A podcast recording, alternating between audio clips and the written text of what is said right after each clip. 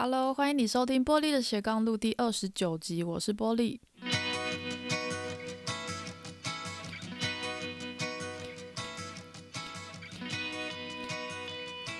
这一集呢，我想跟你探讨一个主题，就是孤单跟孤独有什么不一样呢？呃，为什么我会想来讨论这个主题？吼，是因为一件事情，就是前阵子啊，我有一个机会听到一位白手起家的老板。他跟他底下员工的对话，吼，他说呢，创业者真的很孤独，很容易有感触。你想分享，可是好像都没有人听得懂。一个有理想的创业者呢，他一开始创业就不是只想赚钱，而是有一个想要达成的梦想。但是呢，也因为有梦想，反而有了困顿的存在。因为如果你只想着赚钱的话，反而很容易啊，很单纯。你想其他的干嘛？没那个必要。但是呢，当你知道你是一个领导者，你有责任要让大家过更好的生活的时候，那个苦恼就出来了。我不知道他底下员工听到这段话的时候心里是什么感觉，但是我自己啊，听到这段话的时候呢，心里面也是真的很有感触，因为我也是一个有梦想的创业者，我想做自己喜欢的事情，这件事情能够帮助其他人，为社会带来影响力，而且呢，还可以赚大钱。诶，岔题一下，我的这个梦想呢，完全符合我射手座的特质。我发现我真的超级射手，因为我这几天刚好看到一个国师唐启阳在讲这个射手座人生最重要的三件事：第一是被需要，第二个是要有臭屁的空间，第三个要可以编织梦想。哦，这影片我放在呃部落格文章的连结哦。我那时候看完，然后我刚刚讲完这一段话，我想说，嗯，我真的 完全就是射手座。那有时候我也会觉得说，诶，是不是我太贪心？因为当一个上班族也很好啊，我生活节奏很固定，有稳定的薪水，也跟大部分人有共同的话题。我聚会的时候一起骂一骂彼此的老板，我八卦其他的同事，感觉日子好像过得更惬意一点。自己创业的话，每天要吸收很多资讯，永远都有学不完的事情。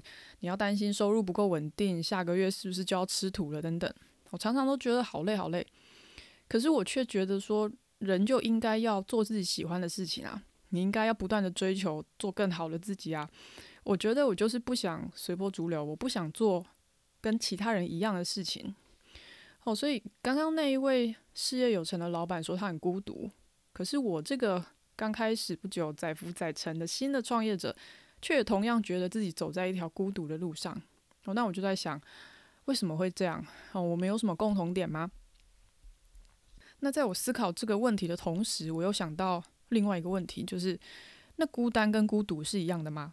哦，所以那一天我就在我的脸书上面把这个问题给抛出来。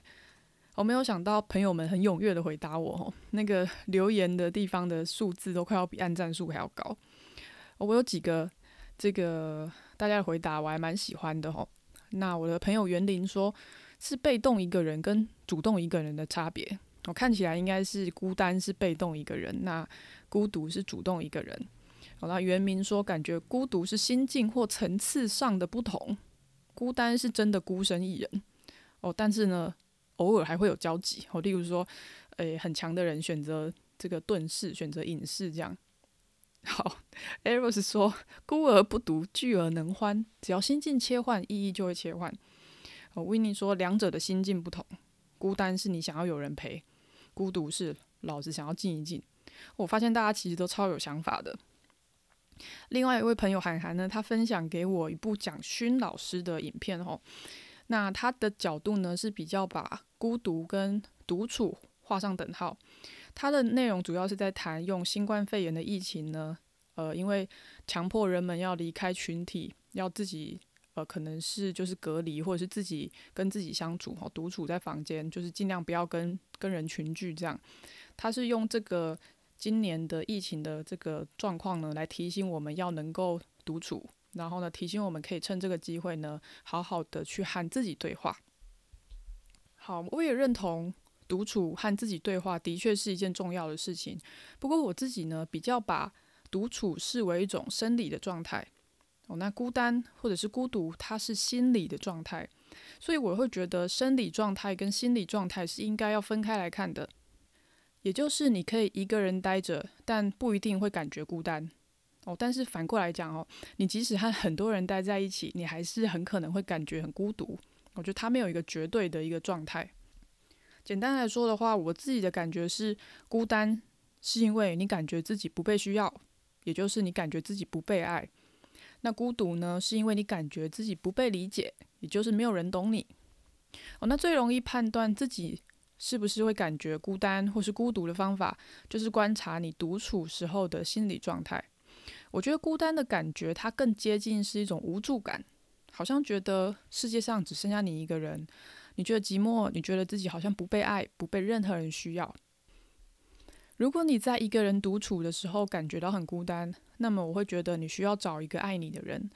可是要注意，我觉得这里的爱，它不一定是指伴侣之间的爱，它有可能是指父母。指家人，你跟你的朋友、其他的社群哦，例如说教会啊，哦，或者是你的信仰啊等等的这些，我觉得彼此之间的爱都是算的哦。所以我觉得只要在呃生活里面，你多多去观察别人对你的好哦，别人对你的关心，你练习感恩、学习回馈，自己主动呢去创造跟别人之间的连结，那种孤单的感觉，我觉得它是可以被消除的哦。那如果拿朋友之间的爱来举例的话，嗯，我很喜欢最近我读到凯特王的一篇文章哦。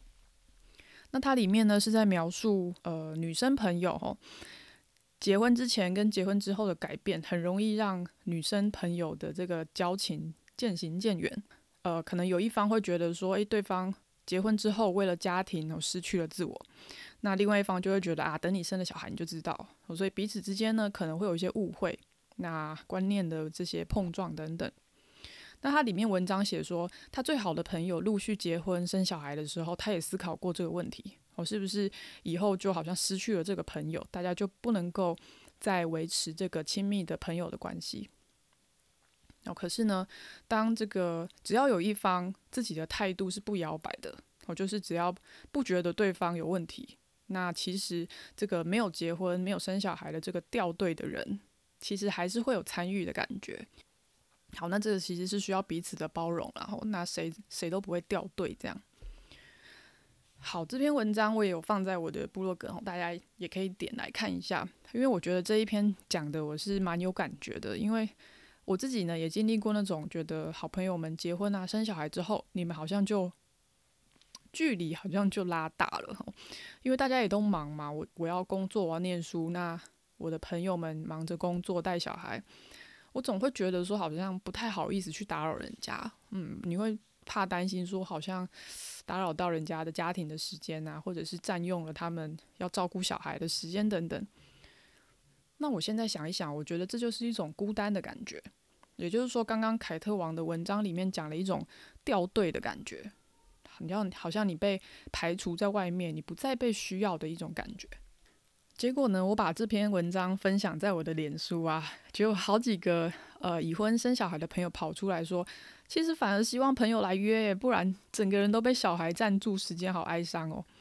哦，然后也有人说，诶，妈妈其实也是需要跟其他人分享不同的生活经验啊，等等。那那个时候我才感觉到说，其实事情不是我自己所想的那么负面。只要双方都有心要去维系这个关系的话，即使大家用不同的身份和方式去往前走，其实都还是可以彼此的包容跟支持的。哦，这也就是我刚刚所讲到，你要去创造你跟别人之间的连结。当你知道你自己是被需要，有人关心着你的时候，我觉得那种孤单的感觉，它真的自然就会消失不见。好，那么孤独呢？我自己觉得孤独的感觉有的时候不是那么明显。你甚至可能要刻意的观察才会发现，哦，如果你比较从众，你比较少有自己想法的话，或许你还根本不会感觉到孤独。例如说，刚刚开头我提到的那位老板，如果呢，他像一般的惯老板那样子，只把员工当做赚钱的工具，他用单纯的权利和义务的关系去思考的话，也就是啊，反正我付你钱，你就帮我做事情就对了，其他都不想。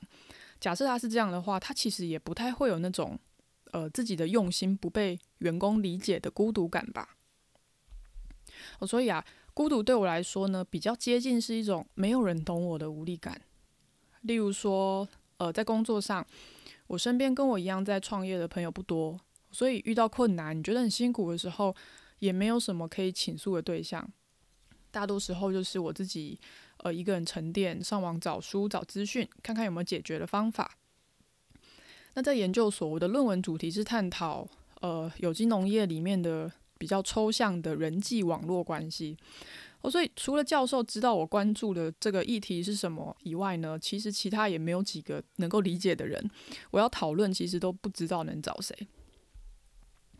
那之前我不太觉得这个是个问题哦，因为呃我自己看书很快，所以呢往往能够很快找到问题的解决方法，靠自己努力和老师啊前辈指导，其实也是可以进步。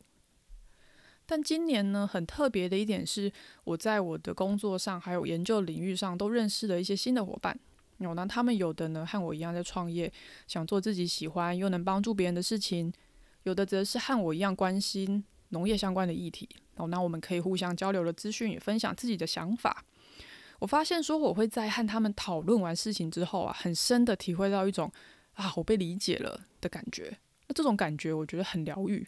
因为当你知道说有人跟你拥有同样的想法，哦，有人正经历和你一样的痛苦，有人和你一样正在努力，那么我会觉得，呃，我们共享了这一段相同的心路历程，呃，和拥有共同的心路历程、追求相同目标的人待在一起，然后大家一起激励彼此成长，我觉得那个心底的满足跟成就感真的是很难形容的美好诶，我是因为这个体验才明白到说，原来我之前真的走得太孤独了。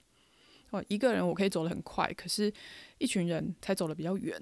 哦，一个人我也能走得很好，可是有一群志同道合的人呢，绝对可以让我走得更开心。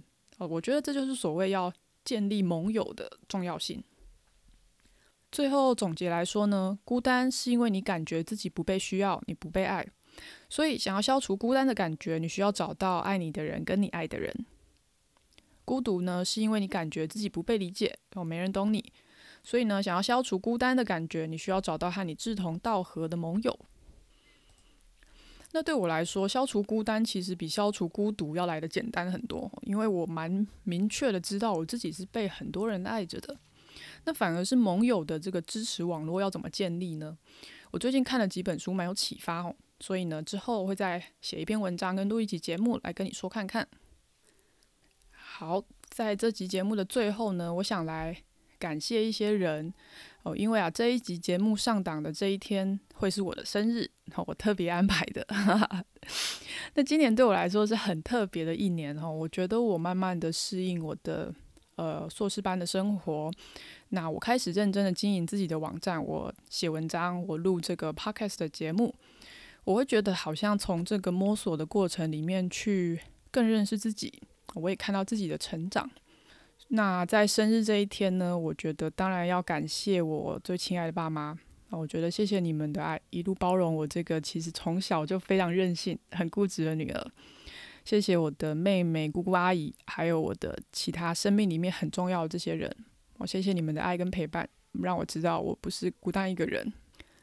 那另外我也想谢谢今年认识的新朋友们，我要谢谢 Eros，谢谢温比，谢谢 Ellie，还有谢谢在。呃，参与有机农业推动的这条路上的老师，还有一些伙伴，我觉得因为有你们，让我知道我并不是自己一个人走在这条追求理想的路上。谢谢你们的理解和支持，让我知道我不是孤独的。好，搞了一副好像在讲什么得奖感言一样。总之呢，我真的很感谢每一位曾经出现在我身边、曾经帮助过我的人。尽管我没有办法一一唱名，把所有人都讲出来，但是那些温暖，我真的都牢牢的记在心里，我不会忘记。而且呢，我也会把这些温暖继续的传递下去。谢谢你收听今天的节目。你对孤单和孤独也有不同的想法吗？欢迎你在 Facebook 搜寻“玻璃的斜杠路”，留言和我分享你的心得。那我们就下个星期再见喽，拜拜。